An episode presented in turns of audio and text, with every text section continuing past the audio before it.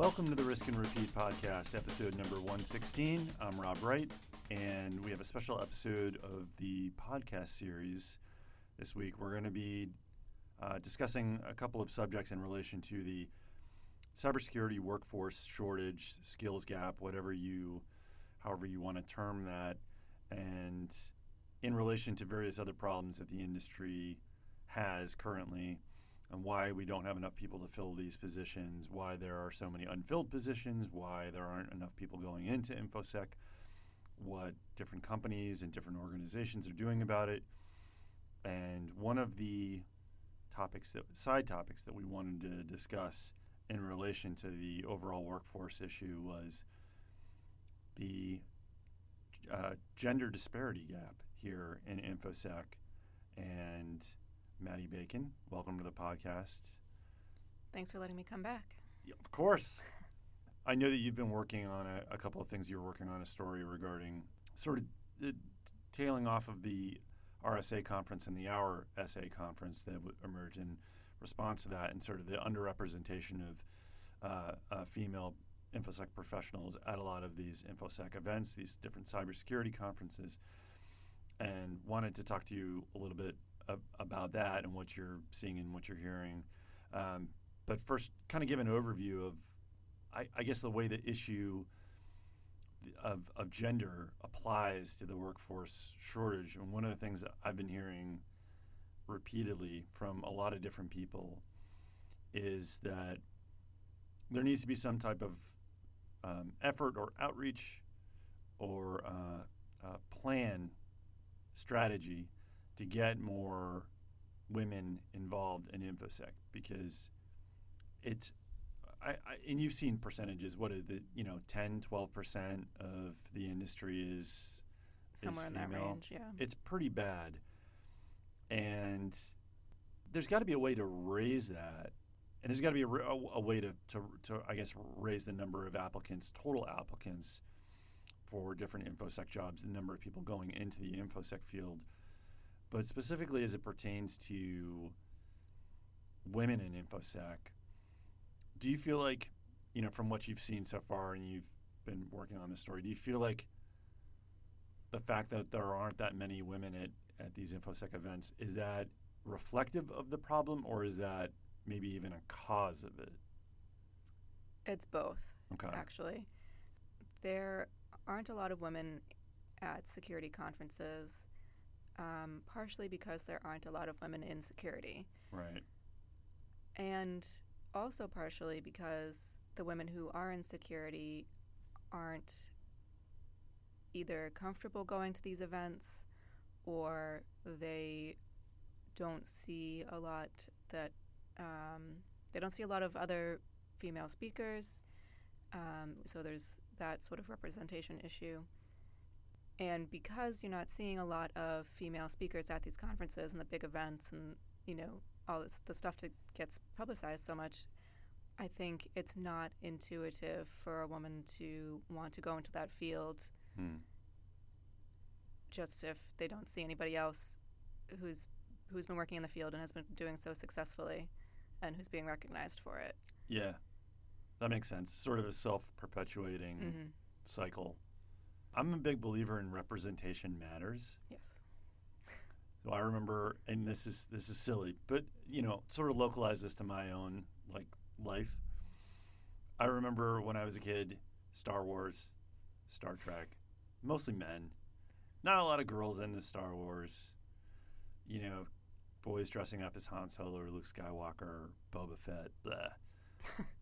But now, like with the new movies, like my daughter is super, super into Star Wars now. What's the main girl there? Rey. Yeah, that's why. So she's like she sees those characters like in and, and it's not just Star Wars. There are many other uh, types of, of popular fiction now. She's really you're gonna love this, Maddie, because uh, you're a a stated uh, Harry Potter fan. Oh, absolutely.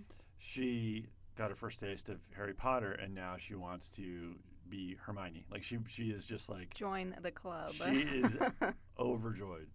Uh, so, but yeah, representation matters. If you're only ever seeing people in infosec of a certain gender, then as someone uh, of the opposite gender, you may sit there and go, oh, I don't know, is this for me? Is do I see a career path here? Um, and, And it's it's in- there's intimidation with it also. There is intimidation. I'm glad you brought that up. I mean, I've been to a lot of security conferences. I've never, I've been to a lot of technology conferences. We were talking about this earlier, and I've seen a lot of uh, bad behavior, uh, discouraging behavior uh, from from men that does not make for a welcoming atmosphere or environment for women. I, I will happily say that since I've been covering InfoSec, I've never found that to be the problem. I've never witnessed anything. I've never gone to a conference or an event and seen like, you know, people shunning or sort of discouraging or um, whatever you want to call it, mansplaining or or just sh- you know trying to shut you know women down or shut them out. But on the other hand, I do think representation matters, and if you don't see enough people that are like you in a particular field or particular industry or particular space, that's sort of its own form of discouragement. Is it the end of the world? No, no, it's it's not. I'd rather I I would take the underrepresentation any day over having a hostile atmosphere or environment. At the same time, we could do better. We could do a lot better. And this obviously came up when we were talking about RSA conference and the lack of, of female speakers there. I mean, that's one way to sort of raise the profile and get more attention to uh, female, like women professionals in infosec, and there are a lot of them out there that are really good. There are, yes. Um, so what what else are you hearing on the subject of like these events and why they don't have as much uh, female? I mean, is it normally just sort of there aren't as many female professionals in the field, so it's harder to get speakers, or is it you know? Um, I spoke to somebody uh, for the article that I'm working on about this actually, and I brought up the you know the argument that there aren't a lot of female speakers at security conferences because it's just reflective of the industry, and she used some colorful language and said that's BS. Um, I'm looking forward to this article. By yeah. way. I'm really, really looking forward to it. um, she, yeah, she just said that's like, sure, but the women are out, like women are Yeah. there. You know, they're not. She said, "We we're here. We're doing the work." There's a lot know? of very high profile, uh, respected women individual. Like you're Mhm. not trying this is the thing. If you have 10, 12, 15 slots, you can find 5 or 6 really outstanding like female professionals in the field, like falling out of a boat. Like like that's that's not hard. It would be hard to say I'm going to build a team of, you know, 500 people and I want half of them to be. That's not what you're doing with these events, like with the keynotes. You're just Mhm. looking for some subject matter experts. right. And you said, you know, you could easily find five or six. I mean, a lot more, but you could easily find in this example just five yeah, or as, six a, as a proportional number. Yeah, I'm just Um, throwing it. Like, number out, out outstandingly qualified women. Yeah. Which is great, and yeah, but are you holding the male speakers to the same standard? Are they outstandingly competent? No. You shouldn't have I'm shaking to. my head for the listeners. I'm, I'm shaking my head in, earnestly. Yeah, Um, no, I, I've seen a lot of events where it's you're just like, wow. the standard that women are held to just to be able to participate Yeah. is bad. yeah. Like there was there was some really good sessions at identiverse. Like we Mhm. both went to that. And uh, there was one in particular um, sarah squire on the ping identity team. She um, gave a, a, a really good sort of um, overview a session. And it was excellent. I, but uh, there were other ones there that, that were like really kind of dull. And you, you do wonder like are they are, are people sort of held to the same standard of what is going to make for compelling uh, content at an event and you know are, are certain people getting by because they are a CEO or because they, they're a well-known name and they've, they've been doing this a long time and, and they've got a track record and a number of years under their belt I don't know. I mean, it's hard to get into the heads of the organizers. I mean, I've, I've worked with events teams at different jobs, and I know a lot of times like you do get attracted to the big name. Like you you say, "Oh, I can Right. get this person and I know it's going to put butts in the seats." I don't know Right. that the person's going to be good, but It doesn't really matter at that point. Exactly. That and that's the sad thing. And it's like I, I don't that's that's unfortunate because then you're never going to branch out. And I think and I don't know if this features if this plays into your article at all, but I know that like Black Hat has I mean all infosec events you have to submit stuff and go Mhm. through goes through a process on whether or not to be accepted for a, a session, but Black Hat's got a reputation for being particularly like rigorous for that even today as it's become more sort of vendor focused and technology focused as opposed to you know, maybe 10 years ago but they've got a pretty good reputation for that That's because they have a blind selection process. blind selection exactly yeah um, I, I want to point out one thing that I heard recently.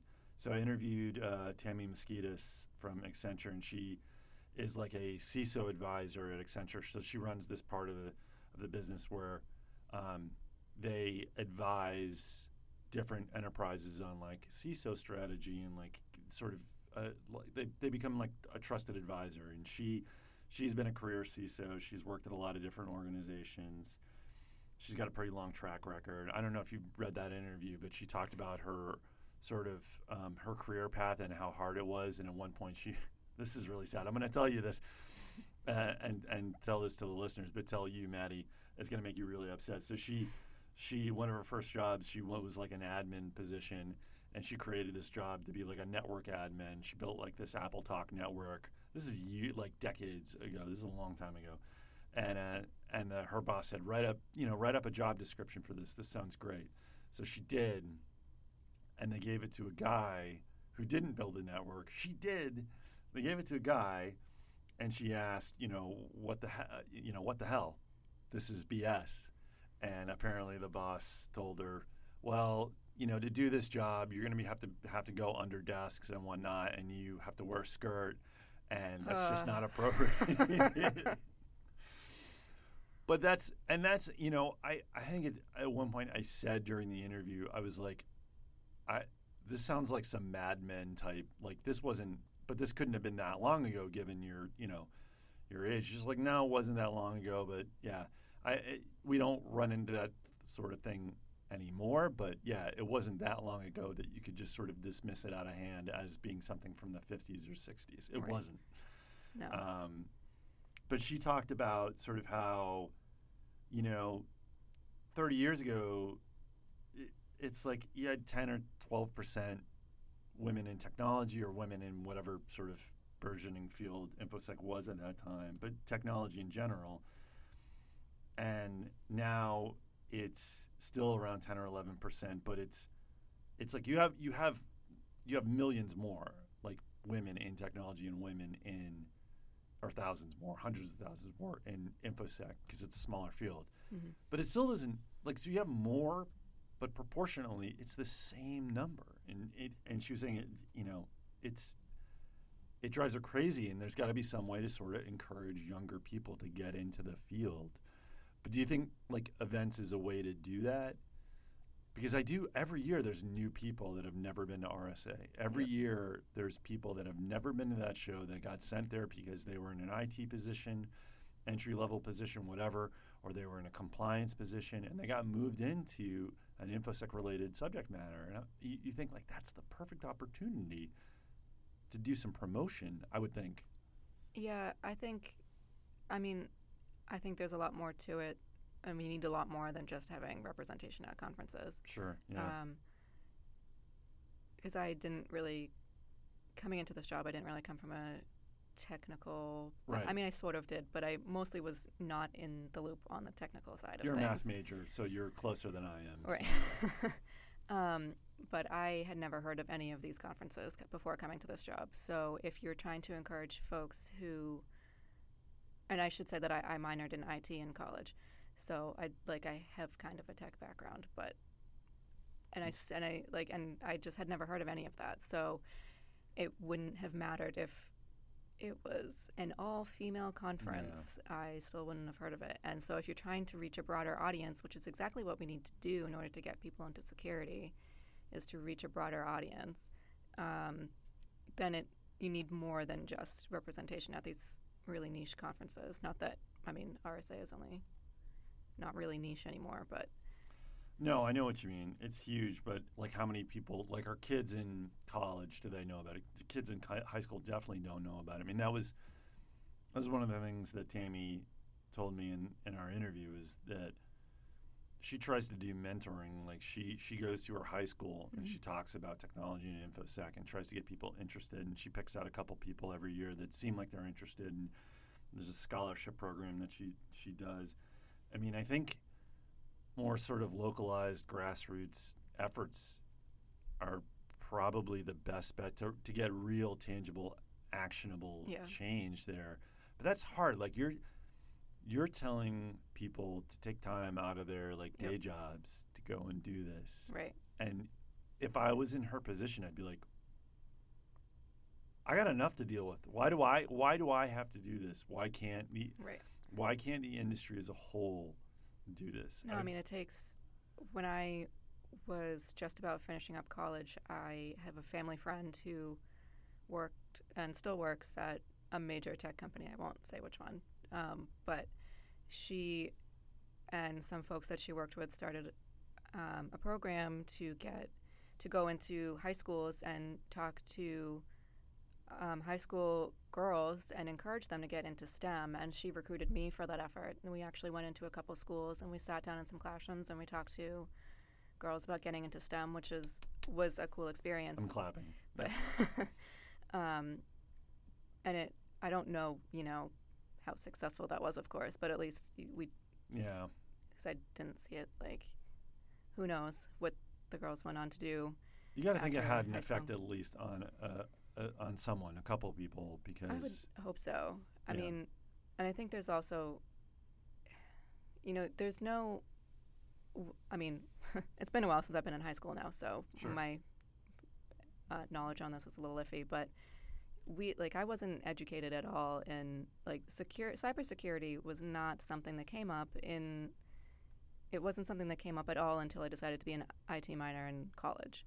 Um, what we learned in school was typing and how to use these programs Oh, and like it wasn't and it wasn't that long ago for the record but it was it, there's just no it wasn't cybersecurity was not ever an option because i didn't know it existed y- you weren't exposed to it, and I think Right. people take that for granted. I don't.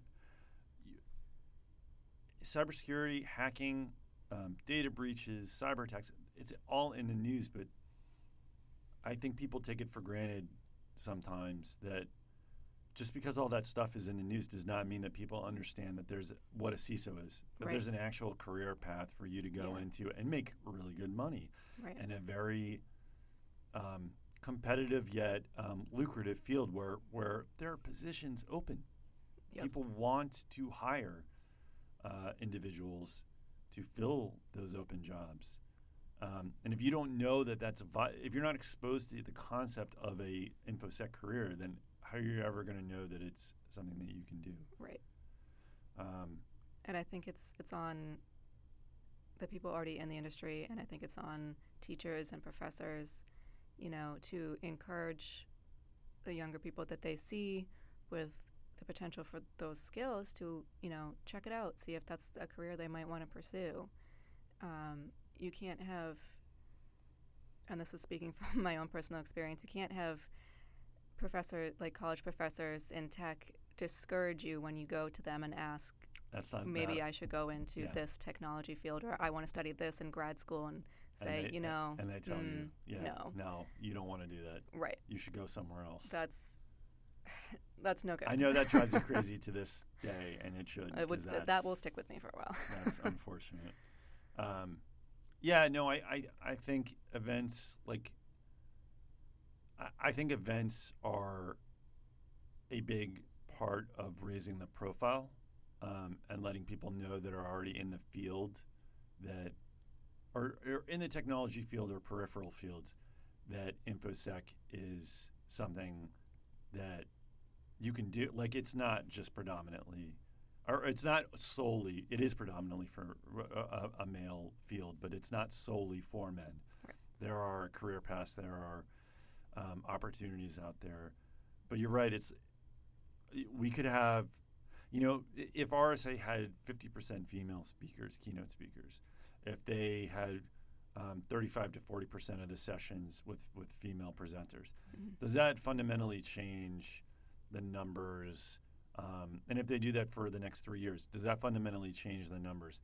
Might uh, there might be an increase, a, small increase in the number of women in the field, but like if you, I th- I think you're right. Like I I think if you want like real seismic change, it's got to start earlier uh, with younger people, and that's that's one of the things Tammy said as well. And I, ISACA, you know, when I spoke with them, they said something similar. They're mm-hmm. like, you know, diversity programs are great. Yep. Uh, I spoke with Rob Clyde about their, um, they did it, their annual study about uh, workforce, you know, the workforce shortage, the skills gap, what's happening, and there had a big component in that report about the gender diversity gap and how it contributed to it and he said something similar. Like you got to start earlier. You cannot wait until people are already in a like in a like starting a career path and expect them to, to veer right and go into infosec when they don't. You know, I mean, some people yeah. may do that, but I mean, I think a lot of maybe not a lot, but I know of and have spoken to women who got into infosec indirectly, just sort of by accident. Yeah. Because um, they sort of showed an aptitude aptitude for it. Maybe they weren't even working in technology to begin with, but that's just they had some great mentors who helped them find the way. Yeah. And they've been successful in the field and they've made a difference. And mentoring is big, and I think another thing that is going to come into play in future conversations about this topic and future podcasts about this topic is how much the um, the the job requirements come into play here. And, you know, we ask for four years of college for a lot of these jobs. We ask for like certifications. We ask we ask for a lot. Like, is it time to sort of create more entry level positions that don't like relax the college, the four year degree requirement, relax some of the other uh, demands there, so that you get more applicants. This was something that I thought was really interesting, and I want to go back to the the interview with Tammy and just get your take on it before we wrap up. She said something interesting about, you know, hey, it, the, the most resumes that I ever got looking for open InfoSec positions was when I, I sort of got rid of the four year degree requirement. And she said, I don't have a four year degree. I went to a technical school to learn mm-hmm. about computers. Um, I think the military is also a good uh, backup for that. yeah. Um, she says, uh, she says, "You you, you have the." Re- I'll read this. This is a great quote. Uh, quote. You have the required and the mandatory things that you see in the job descriptions. When women look at a job posting, they see the mandatory requirements, and we look at it as being 100%. That's the way our brains work. If I don't meet 100% of this, I'm not going to send my resume in. Now, when a guy looks at it, he may say, I've got half of this, I'm good to go. And I say, it's true. I've definitely done that because yep. I have. And I have done the opposite. yes, yes. I was going to say. So I, I know, like we're we're kindred spirits here, sort of uh, pertaining to that quote. But it, it's I do think there's something to that. I think there's. And I, I don't know why it is. I'm not going to like psychoanalyze the, you know, I, I did gender studies back in college, but I'm not, you know, about to sort of, um, you know, uh, psychoanalyze uh, this issue. But I know that I have done that. I know other people have done that. And I've, we've gotten resumes here that you and I have looked at where I've been like, what happened here? Yep. you, know, just, you know, and these have been screened by HR. Yep. Um, so, but I do think, to her point, that for, for whatever reason, that relaxing those requirements are going to get more people in general, mm-hmm. but definitely more women. Yeah. Um, I think uh, you won't psychoanalyze it, but I have a little bit of. no, I'll no. do a little bit. Um, imposter syndrome is. Oh yeah. I mean, it affects. You know, it does. It's not discriminatory about who it affects, except that it affects a disproportionate amount of women and minorities. Yes. So if we. I'm neither, but I have it about being a parent. Sorry, I right. shouldn't have said. I said I wasn't going to psychoanalyze. um, so, if we, meaning women and other minorities, um, look at a job description and we see a list of five or six things that are, you know, quote unquote required. required yeah. And if we don't possess exactly every single one of them, I think Tammy's exactly right. We're not going to apply um, because we, we think oh, I'm not smart enough for that. I'm not qualified enough for that. There's absolutely no way I'd ever be hired. And then in the off chance that we do apply and we do get hired, we're going to sit there at that job and say, I am not qualified to be here. What am I doing here? And that's not fair. Like that is. Do you know how many? do you know how many guys sit in positions that they're Yeah. not qualified for? Listen, um, uh, speaking only for journalism, I've been in this business. It's all I've ever done since college, so I've been in it a long time, and I can tell you, like, uh, people should not beat themselves up over you know missing out on a requirement or two or not being totally like above board for what a job description is asking for because i've seen people come into positions and and not have any of the skills that they need to do and i've just sat there and go I, and just gone what what the hell how did this guy get into this job so Yeah. don't feel bad um, well yeah I, I i think you know just to wrap up because we could and I, I've stated this numerous times. We, we could talk about these subjects forever, but Mhm. you know, um, we are coming up toward the end of the podcast here.